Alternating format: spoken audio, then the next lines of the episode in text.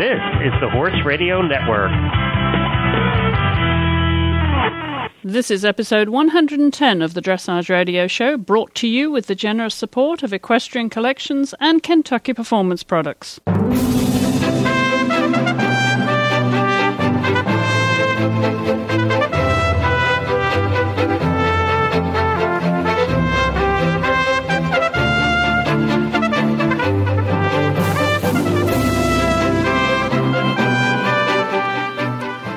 I'm Chris Stafford, and my co host on the show this week is Brett Parbery, joining me from Australia before he uh, leaves the Southern Hemisphere for a while. Brett, how have you been?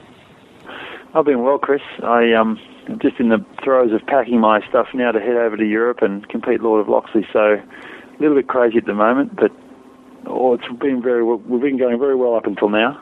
Good. Well, let's talk about what you've been doing because later on I want to talk about what you're going to be doing when you get to uh, Europe, we'll, we'll, we'll come to that a little bit later on. But uh, it's been a few weeks since you were on the show, and it was just before the Sydney CDI. I think you were you were last here, Brett. So how did that go? And I think Penny had a good place. How did you go?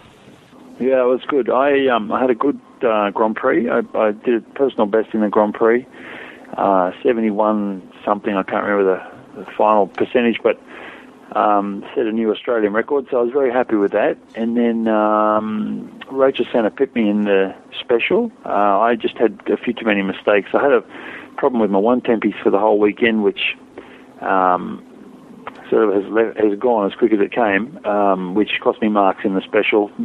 And um, Rachel beat me in that. And then in the freestyle that night, um, Rachel also beat me in that too. So we've uh, we've got a great competition here going between Rachel Sanna and myself, which is it's great for the domestic front as far as Australian dressage goes. It's um, it's good that the, the best two competitors for Australia at this moment are based in Australia. So Rachel and I push each other along, and, and hopefully we can keep doing that up until next year, uh, until we have to get serious going towards London. Well, it's got to be good for both of you, isn't it, to have that kind of uh, competition going on, to just keep pushing each other, as you say, keep raising the, the bar there. Yeah, that's right. I mean, we we all know that competition makes people stronger, and it's great that we can have something like that here. I mean, that's why the Europeans are so strong. It's just competition makes them keep lifting the bar.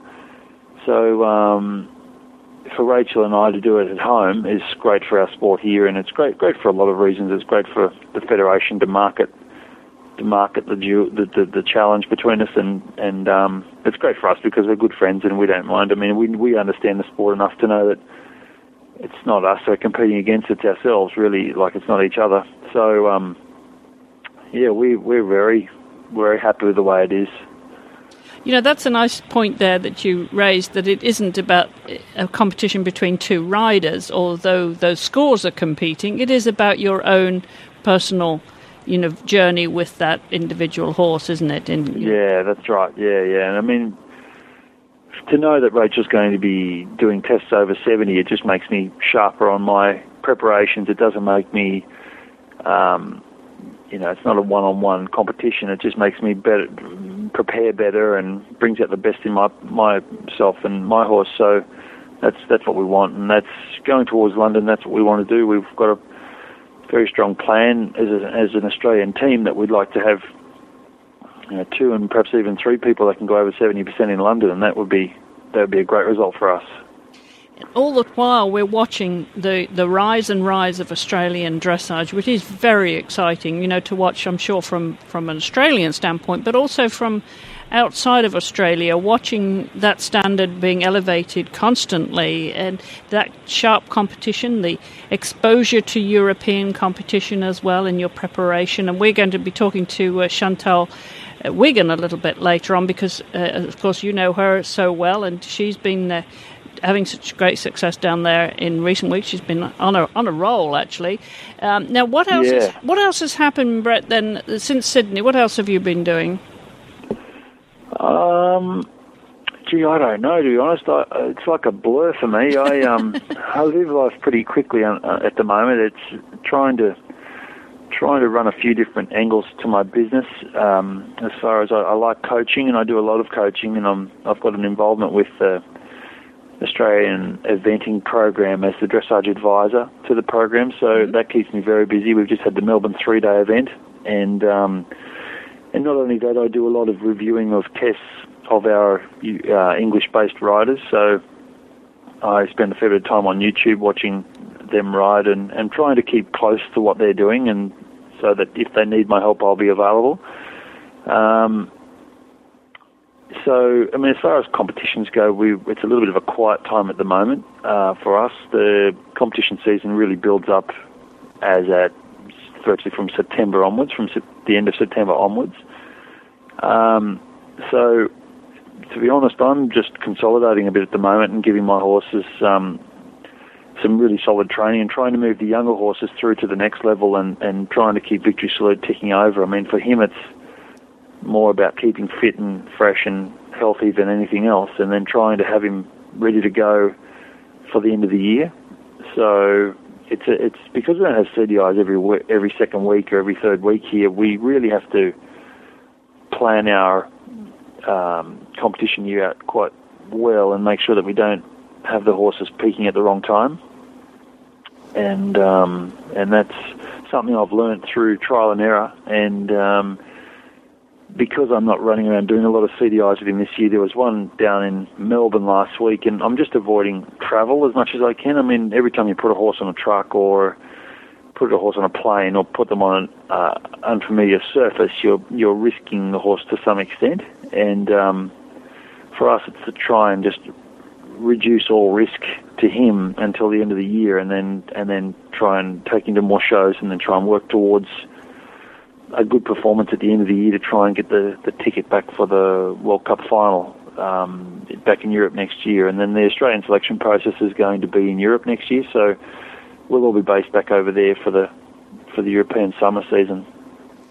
Well, I mentioned the interest in, Australian dressage, and we should give a shout out to everybody in Australia who follows this show, Brett, because it's our second largest audience on the dressage radio right? show. It absolutely is in Australia. Wow. Yeah, yeah I've, a lot of people have um, stopped me and said, "Oh, yeah, I love it on the show," and and yeah, so it's it's great. I mean, we do have a wonderful support here, and, and there's a lot of enthusiasts, dressage enthusiasts out there. So that doesn't surprise me that it's the second biggest because um, we're a very horse uh, oriented country, and um, dressage is one of our smallest sports, and um, out of the whole equestrian scene here. But you know, the, the people who are into it are very, very very keen and yeah, great to hear that they're behind us. And you can certainly feel it that they're behind us whenever you go to a big event. They're, the crowd's full of Australians. Cheering you on, no doubt. Well, that's terrific. Well, we're going to hear a little bit more about what uh, what's happening down under, and also what you're going to be doing next, uh, coming up here on the show shortly. And uh, our first guest is going to be Chantal Wigan, our guest this week. That is uh, right after this uh, reminder about Kentucky Performance Products, one of our generous sponsors here on the show, because it's that time of year when your horse will be sweating more and needs some help in replenishing fluids. KPP offers a solution with Summer Games Electrolyte. It's originally created for horses competing at the Olympic Games. This formulation is a combination of minerals similar to the levels typically lost in sweat. Summer Games is a concentrated electrolyte that contains minimal sugar and supports normal hydration. Plus, it's palatable and easy to feed. So, help your horse beat the heat with Summer Games Electrolyte. And you can find out more about this and all of the KPP products by visiting them online at kppusa.com or call 1 800 772 1988. And you can learn more about horse nutrition too and interact with the KPP experts by joining their Facebook fan page and KPP is a participating retailer here of the Horse World Gives Back campaign. Well, I mentioned Birch, Chantal Williams uh, Wigan, I should say, has had a fantastic run of it. She got three consecutive wins out there recently, but she comes all the way from. Uh, up in uh, Queensland. That's a lot of travelling, as you said. It uh, it's a huge amount of travelling from where you are in New South Wales to go anywhere. But she has to come all the way down from Brisbane, and she did that recently to go to Melbourne, and now it's she's uh, again another competitor that you you know well over there. Yeah, no, I know Chantal well. She um, she's a great competitor and um, and has a great horse, and she's prepared to. She really wants to get in and travel and, and do the CDIs here and and um, she's been based in Europe for the past. I'm actually not sure exactly, but I know that certainly the past three to five years, and and um, I think it's good for her to get out and, and do some of the Australian shows and let the Australian public get to get to meet her. Well, we're giving you the opportunity to get to know Chantal now, and so let's get her on the line. Chantal, welcome, and uh, thank you for joining us all the way from, uh, well, near Brisbane, aren't you? You're in a pretty nice spot there in, in Cleveland. Uh, it, you're close to the coast, so uh, a lot of our listeners would envy you of your location. Yes, we are extremely close to the coast, and um, being that close to the coast, we managed to avoid the uh, Brisbane flooding. Yeah, because you had it pretty badly up there, didn't you? Um, when you, did did you and I mean all the the horsey area up there? Did you manage to escape the that devastation? Probably about uh, sixty uh, percent of them were actually in the devastation, unfortunately, um, uh, because they were close to the uh, Brisbane River and surrounding uh, Lockyer Valley, which is quite a big horse area. Mm. It's further out from Brisbane, so we're, we're sort of close to the city, and if you're close to the coast, well, uh, yeah, flooding doesn't affect. Um, so it was, um, it did have a little effect on, on our riders, but not too much. Now, you know your way around this area. This is the area you were born and raised, isn't it? So you haven't strayed too far from home. Uh, no, haven't gone too far. Had a lot of trips overseas to um, Germany and um, and to Holland and England, but uh, always managed to come back here. It's a good place. Well, as you say, we're going to talk about Europe and the time that you've spent over there, gathering a lot of very obviously helpful and experience on your in your career, and you've had a very good run at your career just recently, haven't you? What is it? Three uh, CDI wins on the trot. Yes, I think that would be right. Yes, that's sounding correct. We've had um, quite a good uh, run with that. We're very confirmed in our Grand Prix work. Um, Rivaldi and I, his name's Rivaldi, but in the show we call him Ferrero. Um, but he was um, a Dutch horse, so uh, he was. Um, I mean, he's just 13 years old now, so that's it's working out really good for us. We've been a partnership now for four years. All right, all right. And where did you find him then? Was that on a European trip? Uh, no, I was based over in, in Europe from 2006 was my second trip over there, um, and I was there for two years. And he was found in Warendorf actually, um, and then we spent six more months in Germany, and then I went to Holland with uh, Imke Schellekens Bartels, of course, yeah, the Academy Bartels there in, in the Netherlands. It, what, tell us about that. How did you get to Europe in the first place? What, where were you going to, and where were you going to be based, and to begin that European exposure? Well, I used to work in uh, Germany back in 2000 and uh, sorry, not 2000, 95 to 97 um, in Germany under Rudolf Zeilinger. And uh, when I went back, of course, I, um, which was just under 10 years later, um, went back there with a horse from Australia um, because my aim was um, for Hong Kong. Um, and uh, we spent six months working with the horse that I bought from Australia, and, and he just wasn't going to make the grade.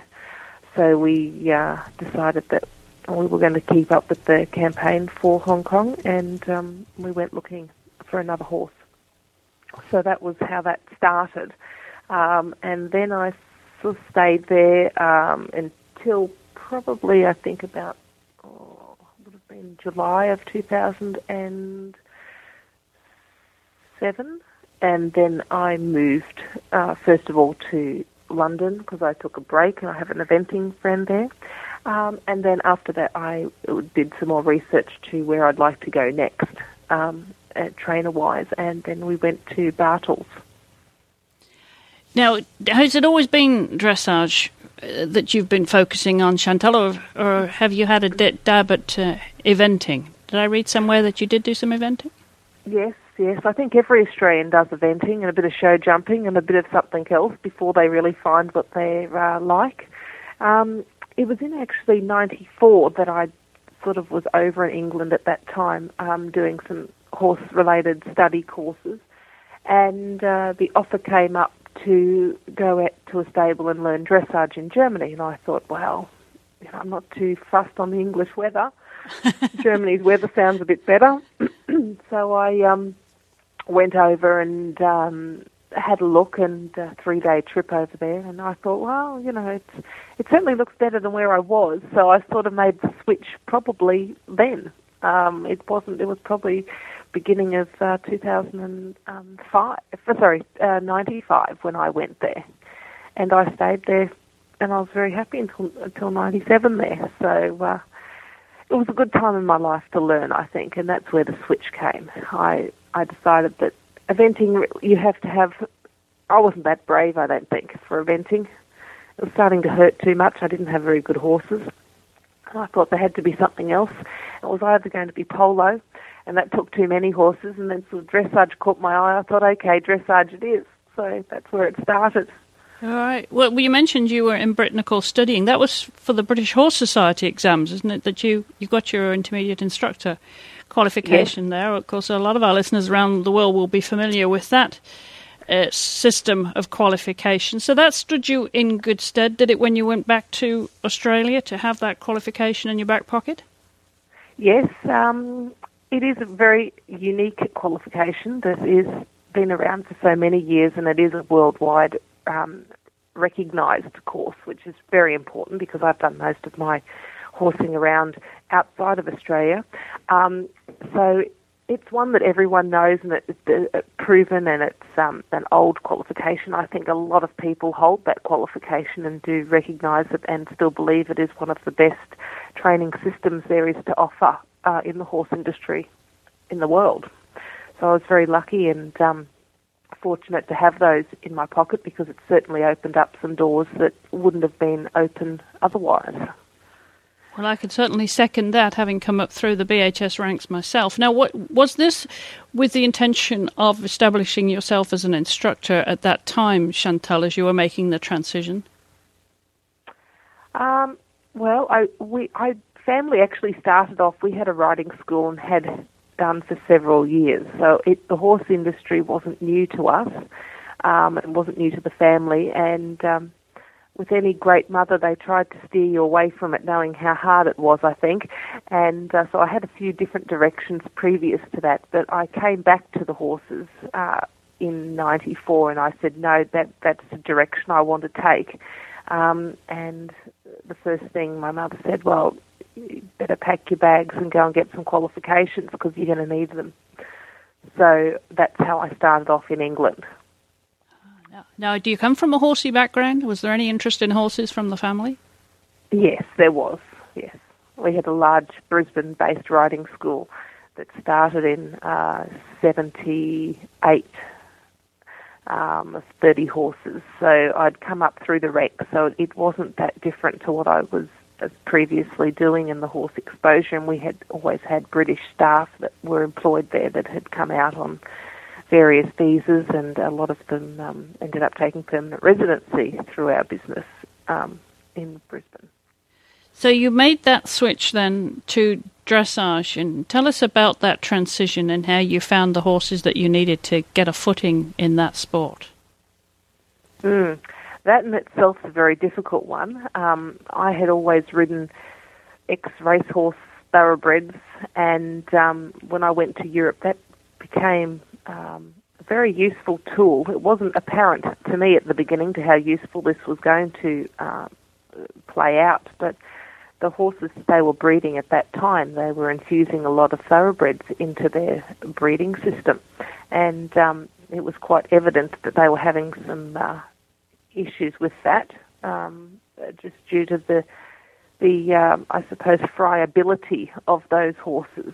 Um, that the German training was not quite used to having in their in their lines. Um, so I became, I think, very useful over there um, as a rider um, to start these horses and to uh, probably a little bit of uh, calming to the horses that were coming in for training um, because they had obviously gone a little astray um, with their temperaments, but that was quite a temperament I was used to, so that worked out relatively well for me.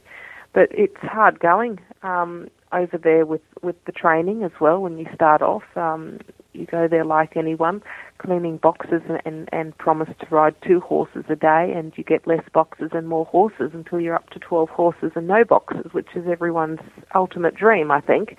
So the experience um, of dressage uh, and the different levels of horses you, you ride, and some of them you stay on uh, permanently, and others you swap, um, is a great training facility uh, for any young dressage rider, I believe. Um, well, so many uh, Australian New Zealand riders do make their way to Europe for this invaluable experience in the dressage world, of course, Chantal. How did you make that transition to the German system, though? Was that a difficult one for you? I think I was much more pliable at that age um, and made it relatively easily. Um, I, you, it, I think it all really depends on your character and your personality uh, of the person um, to whether you'll make that transition easily or not. Um, if you've never had any formal um, training or tuition, I think it's a lot difficult, more difficult for you. But if you have had constant, um, been in the environment of a training facility, um, I think you can adapt relatively quickly. Obviously, the style is a lot different to the English um, style, but the principles are all the same. Had you at any time sort of studied the old masters and decided that you know it was the German system that you would favour as opposed to any other European system? That was, of course, before you moved to the Netherlands, uh, because I think a lot of people, you know, in the when you're dis- discovering dressage, you're studying dressage, uh, leading towards a, a particular style of training, and that goes back to the old masters, of course. No, I didn't. I didn't study. Um, I had heard about them and had read the little bits and pieces, I suppose, of them. But I certainly didn't make a choice by studying the old masters and then finding a guru that is still uh, following that method. Mm, and so after Germany, then it was time to turn around and go back to Australia, was it, or you spent a little bit of time in Netherlands first, or did, or how did it uh, how did it evolve I, for you? in '97, I actually came home to the family business um, and I stayed home for nine years. And uh, I had a, I restarted a riding school and training facilities and competition barn. So I, I sort of did that bit, and then I said, you know, I my goal is the Olympics, and that is my goal, and um, I wanted to pursue that. And uh, so I was fortunately enough that in 2006 that opportunity uh, arose again for another trip over there to um, follow my dream and, and see what I could uh, could make. Um, being that uh, a little bit older as well, it makes a difference in your outlook and, and perspective in things. And um, that's when we decided in October we packed up with the horse on on board as well and um, headed for Germany. And and then to the Netherlands, and you were obviously under the influence of Imke Schellekens Bartels, as you said, at the Academy Bartels in, in the Netherlands. How long did you spend there? Um, I spent oh, 2008 there, and I was fortunate then to continue that uh, stint with her up until um, Kentucky of 2010. Right. I did come home for a period um, of time in there, and I left the horse in training. Um, and uh, she kept that horse going for me and also competed him. So and quite successfully competed him. So that's also um, nice that the horse that I had managed to uh, go to some competitions while I was still home for I think I was nearly home for a year and a half. I'm sure it was. Um, and I left the horse with her so tell us about all the horses you mentioned. Ferrero, of course, you've been winning so much recently with down there in Australia. Tell us about the rest of the dressage horses you have at home. I'm extremely fortunate. Ferrero is my only horse at the moment, so he gets 100% attention. Eh, it's not spoiled, Chantal. It wouldn't be spoiled. No, not at all. No. I, I actually don't know how I'd cope with another one. I don't know if I'd have enough time in the day. Because you, um, you have three stepchildren, you said. That's right. So uh, your your stepmom as, as well as uh, in obviously in training and, and which involves a, a lot of travelling. It, it's quite a hike. I would say it's just down the road, is it, to go to uh, what was it the Melbourne three day event where you won recently? That's from Queensland to Melbourne. Isn't that over? Like something because I've driven it myself. It's over twelve hundred miles, isn't it? Yes, it's um two thousand kilometres. Um, yeah, that's which is a, yeah, which that, is a road trip of three days. Yeah, with horse. With horse, it has to be. Yeah, I've driven it the other way from Adelaide all the way up the other way. That's it is it is quite a, a trek. So your pony is probably used to it. This long distance travel, though, being Australian. He is. I think he's a pretty seasoned traveller. Uh, we had to make this trip. My other Melbourne trips have been quite long because I try to do a circuit of events, so it makes it worthwhile. You're down there for a longer period of time. This uh, Melbourne three day, there was no other surrounding competitions for dressage. So we basically, um, Gary, my, my partner, dear husband, comes travelling everywhere with me. He's my support network and groom. Um, and I have a very good friend in Victoria. And the horse went down by transport and was met by um, Lisa. Uh, she took care of him, and I arrived Thursday morning. And uh, it was freezing cold, of course, coming from sunny Queensland, even though we're in winter. Yeah. it's about uh, 15 degrees difference in the temperature. And uh, we started the uh, so campaign from Thursday, really. We competed on uh, Saturday and Sunday. And then we had some uh, problems with uh, flights returning because we were to fly home um, because the children are in, in uh, exam block um, and uh, need us here. Uh, but we had the volcanic ash from Chile uh, that cancelled many flights. So unfortunately, we came on a road trip back with the horse, um, which became more exciting as the trip went on because we then had floodwaters rising on the um, border. So it took an extra day. Gosh. But we do have some interesting photographs going up on the blog. I bet you do. Yeah, I bet you do. There's one for the memory books, absolutely. And it is That's such it. a long track. But now, tell us why you chose to do that. I know it was a CDIW, but it's a long way, as you said, to go for just one show. It is. Um, yes, my focus for this year, 2011, of course, is to um, win the uh, World Cup finals uh, in the South Pacific region as I did last year.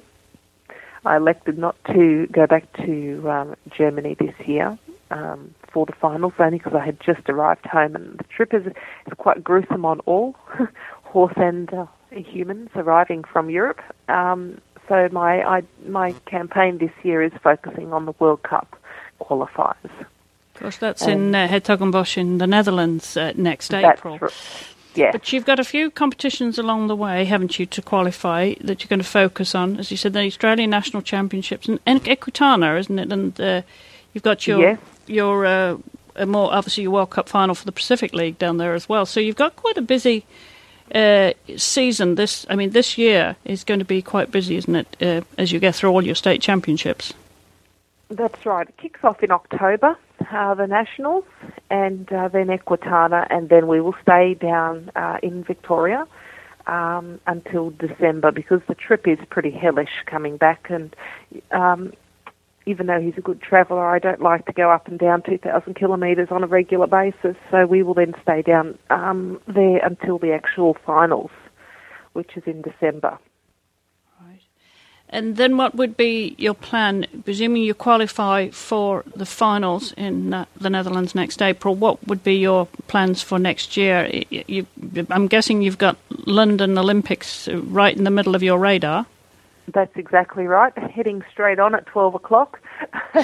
um, that is where we're, that's our plan.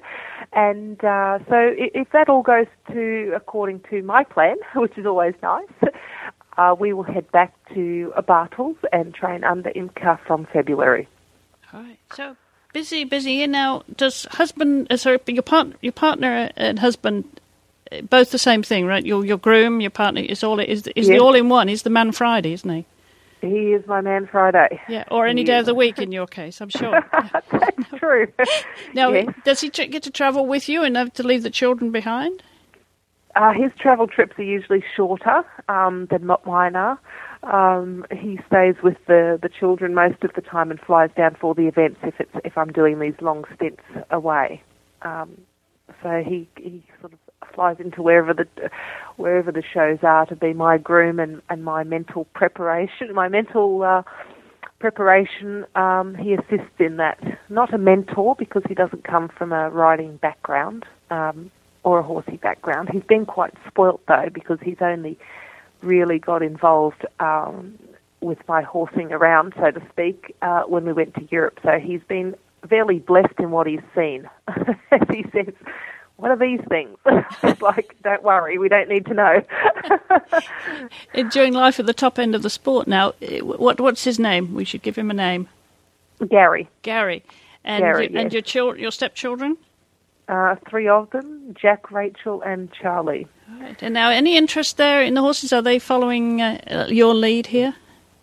The, uh, many years ago, they picked it up for, I'd say, a six-month stint, and they decided that was all going to be too much uh, dedication and time, and they opted out pretty early on, which we can't say we're sad about. so no horses for them. So, do you have any spare time to do anything else, or is, is that your main focus? Do you do any teaching at all now? Because obviously you're a qualified instructor, yes, yes, I do teaching. Um, that keeps me on the go, and uh, take a few horses in, um, maximum of two horses at a time for for training. Right. So uh, I, I, you know, I'm not, I'm not going to break myself riding other people's horses, and, and really, you only ride four horses a day well, and after that, you, you know, I've done the, the twelve horses. Yeah. I know what effort's applied after the four. Yes. it's not a lot. They're ridden in order of priority usually, so Yep. uh, I like to make all of of my um, work a priority. Um, so I only have a maximum of four, but you know, three three horses is great to ride, and and then you're in for the long haul with that number. Now, talking about the long haul, as you said, your boy's getting on there in years. How how much more mileage do you think you've got with him? Oh, look, he's got an amazing amount of mileage, even at his age, still left. I think he's been always looked after well um, and not had to do a, a lot of miles because it's, he is naturally talented. And I think that is the difference between the, the Grand Prix horses that are still going at, you know, 17 to 20. Um, if they've been gifted, they haven't had to do that many miles. Um, so they do last. It's unfortunately the ones that aren't that gifted that have had to be lap after lap to get it correct. Um, that they're certainly the ones that wear down quicker. Well, he's had an obviously a fantastic run with one one win after the other, three three in a row now. So what, what next for Yeah. him? Presumably he has a little bit of a break at home. Uh, where do you go next? Uh, we have we've got a good break now actually um, till October, and then October is our first nationals, so Okay. we'll be down there for that in Sydney. Yeah, so we really have a, a, a good break, and that gives you a bit of a, a break too. Does uh, do you get a vacation time? Is what does vacation mean to you and Yeah, Gary? vocation. Yeah, uh, we're still looking for the meaning of vacation, actually. um, like most riders. uh, yeah, haven't seen that since 2006. So All right. All right. It's a new word. We'll find it one day. He keeps promising me we will find it. No, I'm very optimistic on that. Well, you know, a lot of our listeners around the world will be saying, "Well, gosh, if I lived in that part of Queensland, my Brisbane there, with all that surf on your doorstep, that's a and that sand, that's a pretty good vacation location, isn't it?" It is a very good location, yes. Well, Chantal, I want to wish you the very best of luck with the rest of this season, your preparation, and uh, your objectives there of making it to the London Olympic Games. And uh, thank you so much for joining us. Thank you very much. Well, nice to hear from her. We wish her all the very best of luck. And uh, as we said, there's so much travelling involved with Australian shows now. Wherever you're based, give us a sense, Brett, of of now where those shows are going to be happening. The big shows. You said it starts up again in September for you with Victory Salute. Yeah, so uh, there's a state championship. So New South Wales State Championships would, which would be one of the biggest shows here, which is that's going to be up in uh, a town called Tamworth this year, which is um, renowned for the Western sports.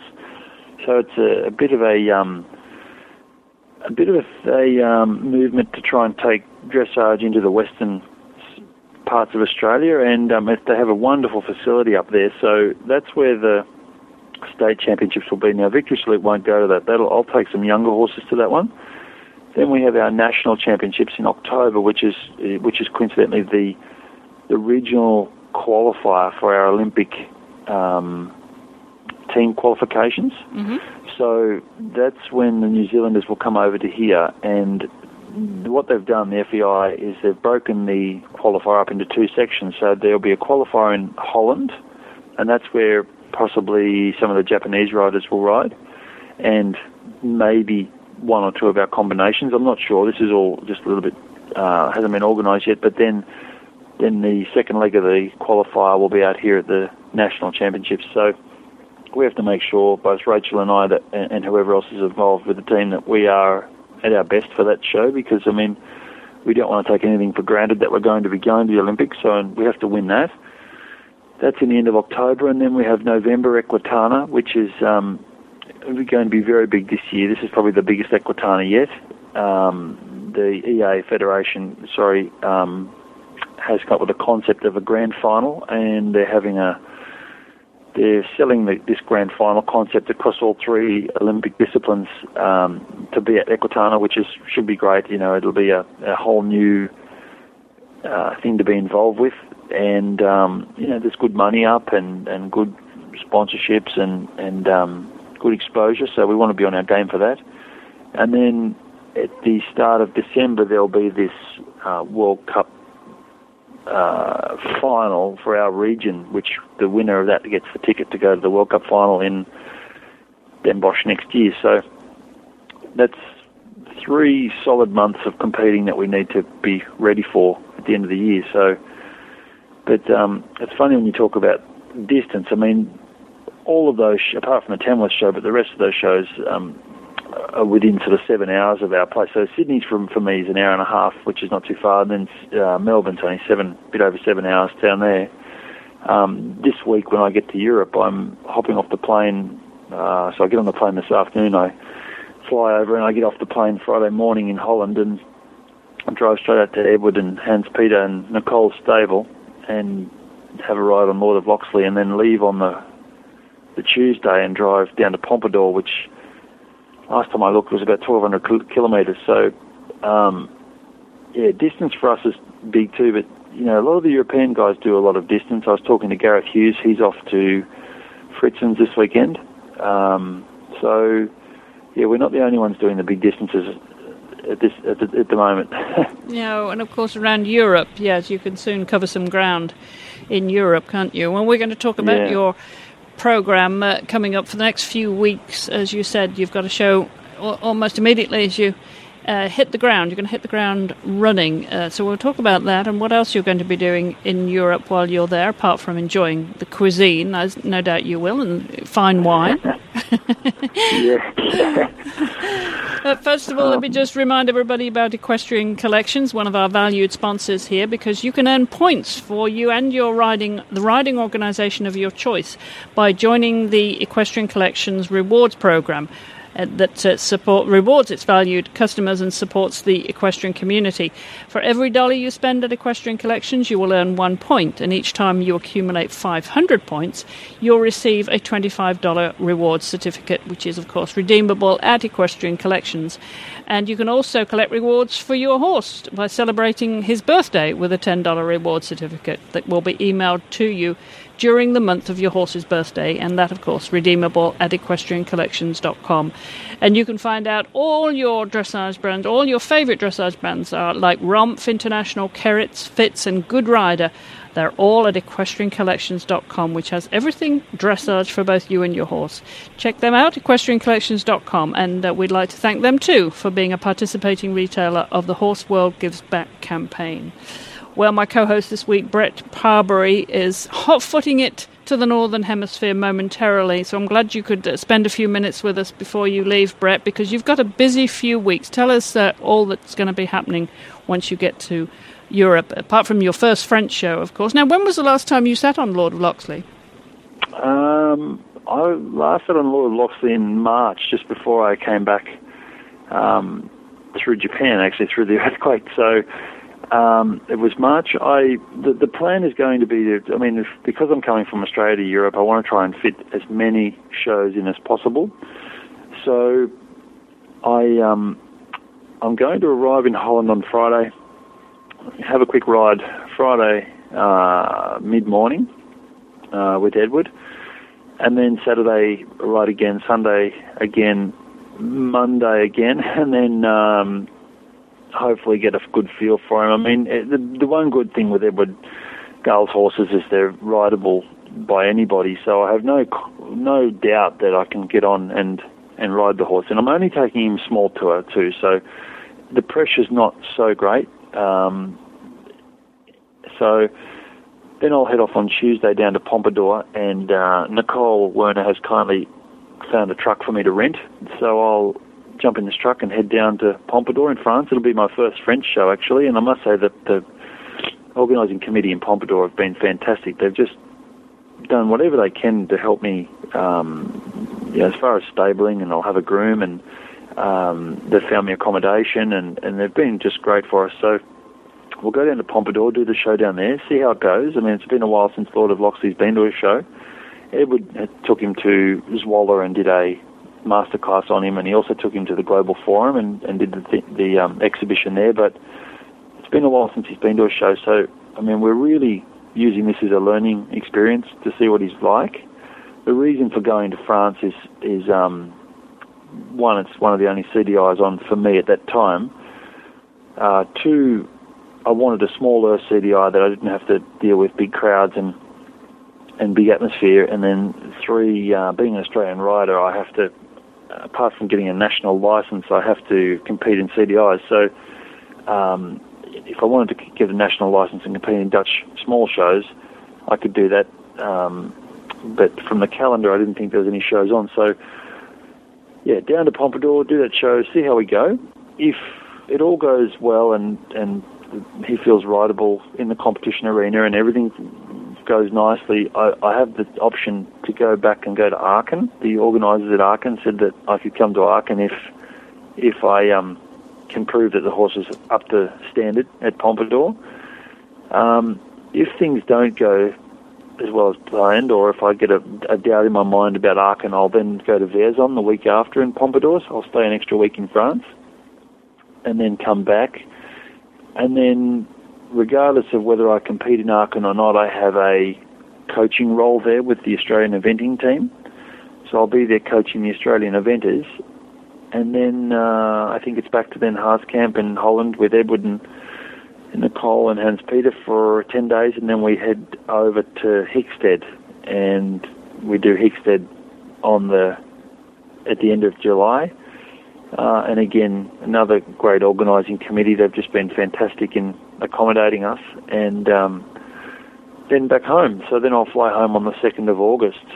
So hopefully with a bit more knowledge of what Lord of Loxley's like in the competitions.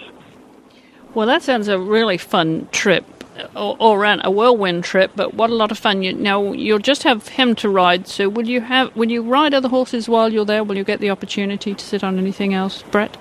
Oh, look, there's always the chance to sit on horses at Edward and Hans Peters. I mean, they, they, um, Hans Peter, you know, I often give him a hand to, um, to ride some of his horses because he has quite a few and the whole thing. But, um, I mean, there's only really 10 days I'm going to be back in Holland. Uh, the rest of the time, if, if things go well, I'll be down in, uh, at the show. So I'll only be in Holland for probably, I don't know, you know, three or four days at a time in amongst those big shows up until the end of Aachen. And then during that 10 days that I'm in Holland, I'll probably give Hans Peter a hand and, and um, ride whatever he, he throws at me. And no doubt you'll enjoy some European cuisine from the Netherlands to uh, to uh, France, of course, and then to England. A bit of everything: fish and chips, uh, all, all, all, the way to, to mussels and pommes frites. And yeah, yeah. No, I love my food too, so I'll definitely give it a give them all a try. You'll enjoy that, and we know how Hans Peter and Edward uh, love their sushi too. So I'm sure there'll be some of that involved. Yeah, exactly. Now, do you have any, talking about sushi, do you have any plans to go back to Japan anytime soon, Brett? Later this year? Not anytime soon, no. Um, the thing that I do in Japan is usually only a um, an annual thing, so there's been no talk of me going. Um, I really enjoyed my trip there last time, so if they wish me to go again uh, next year, I'll more than be happy to do it.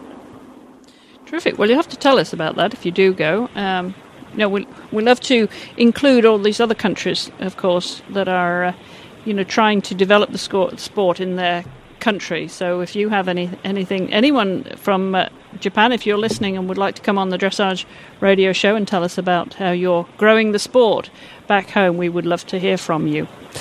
Well, Brett, we're just about coming to the end of the show this week, but uh, not before we uh, get to our new seg- segment here on the show Words of Wisdom.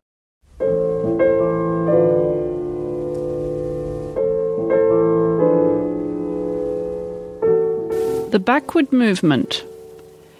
Being behind the curb or having the movement backward is one and the same thing and ought never, not for the fraction of a second, to be allowed in a horse, whether he be in any motion, inclusive of backing, or even when he is merely standing still.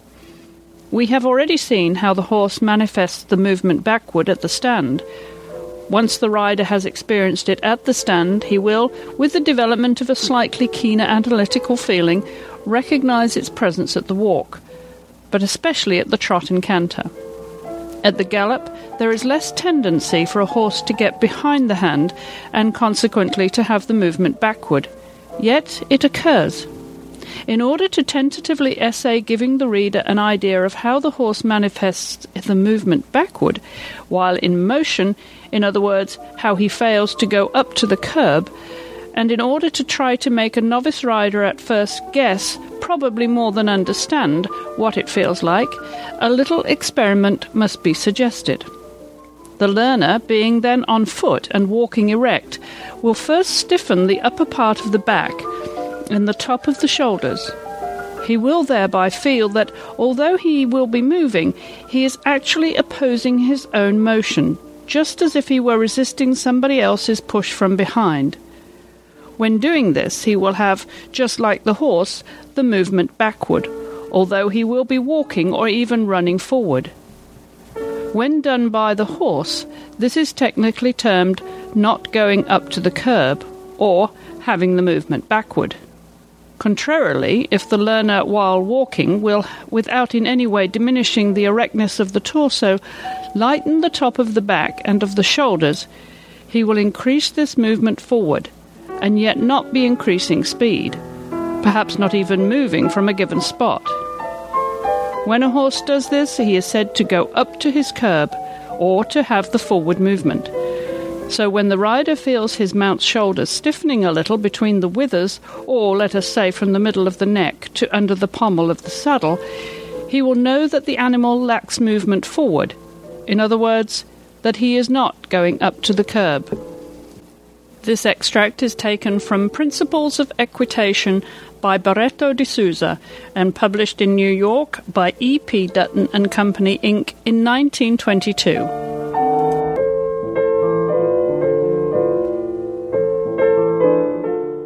And I also want to remind you about our young reporters out there. If you're under 20 years of age and would like to come on the show and tell us about your show in your area, and it can be anywhere in the world, uh, just email me, chris at horseradionetwork.com. So, Brett, uh, in, in just a few minutes, you'll be on your way to the airport. That's the story, and that's why we're recording this a little bit earlier this week. And this will be, of course, uh, for next week's show as we, as we speak. Uh, I had to get you before you got on the plane because uh, otherwise you wouldn't have had time once you get to Europe. But we're literally hit, hitting the ground running, aren't you? Yeah, that's right. Yeah, it's a, it feels like a, I keep saying it feels like I'm on that um, television show, The Amazing Race flying through airports and packing bags and throwing them into cars and madly trying to navigate through countries. So, yeah, it's it's all good. It's all good. Well, the very best of luck. I hope you have a great trip. I hope the airlines are kind to you and safe safe travels, of course. And enjoy the food. Think about us when you're knocking back your champagne and uh, enjoying the French cuisine. Oh, thank you. I will do. and come back on the show in a few weeks and tell us how it all went after after you get back to Australia.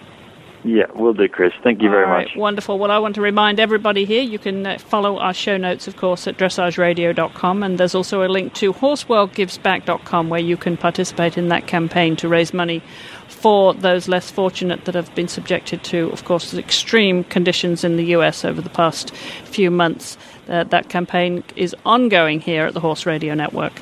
And all the links to everything that we talk about here on the show are on our website, and you can also join our conversation over on Facebook and follow us on Twitter, Chris E. Stafford and Horse Radio. Don't forget my email, chris at horseradionetwork.com, if you have any comments, questions, or suggestions. And I will be back here, of course, the same time, same place next week. So until then, thank you all for listening.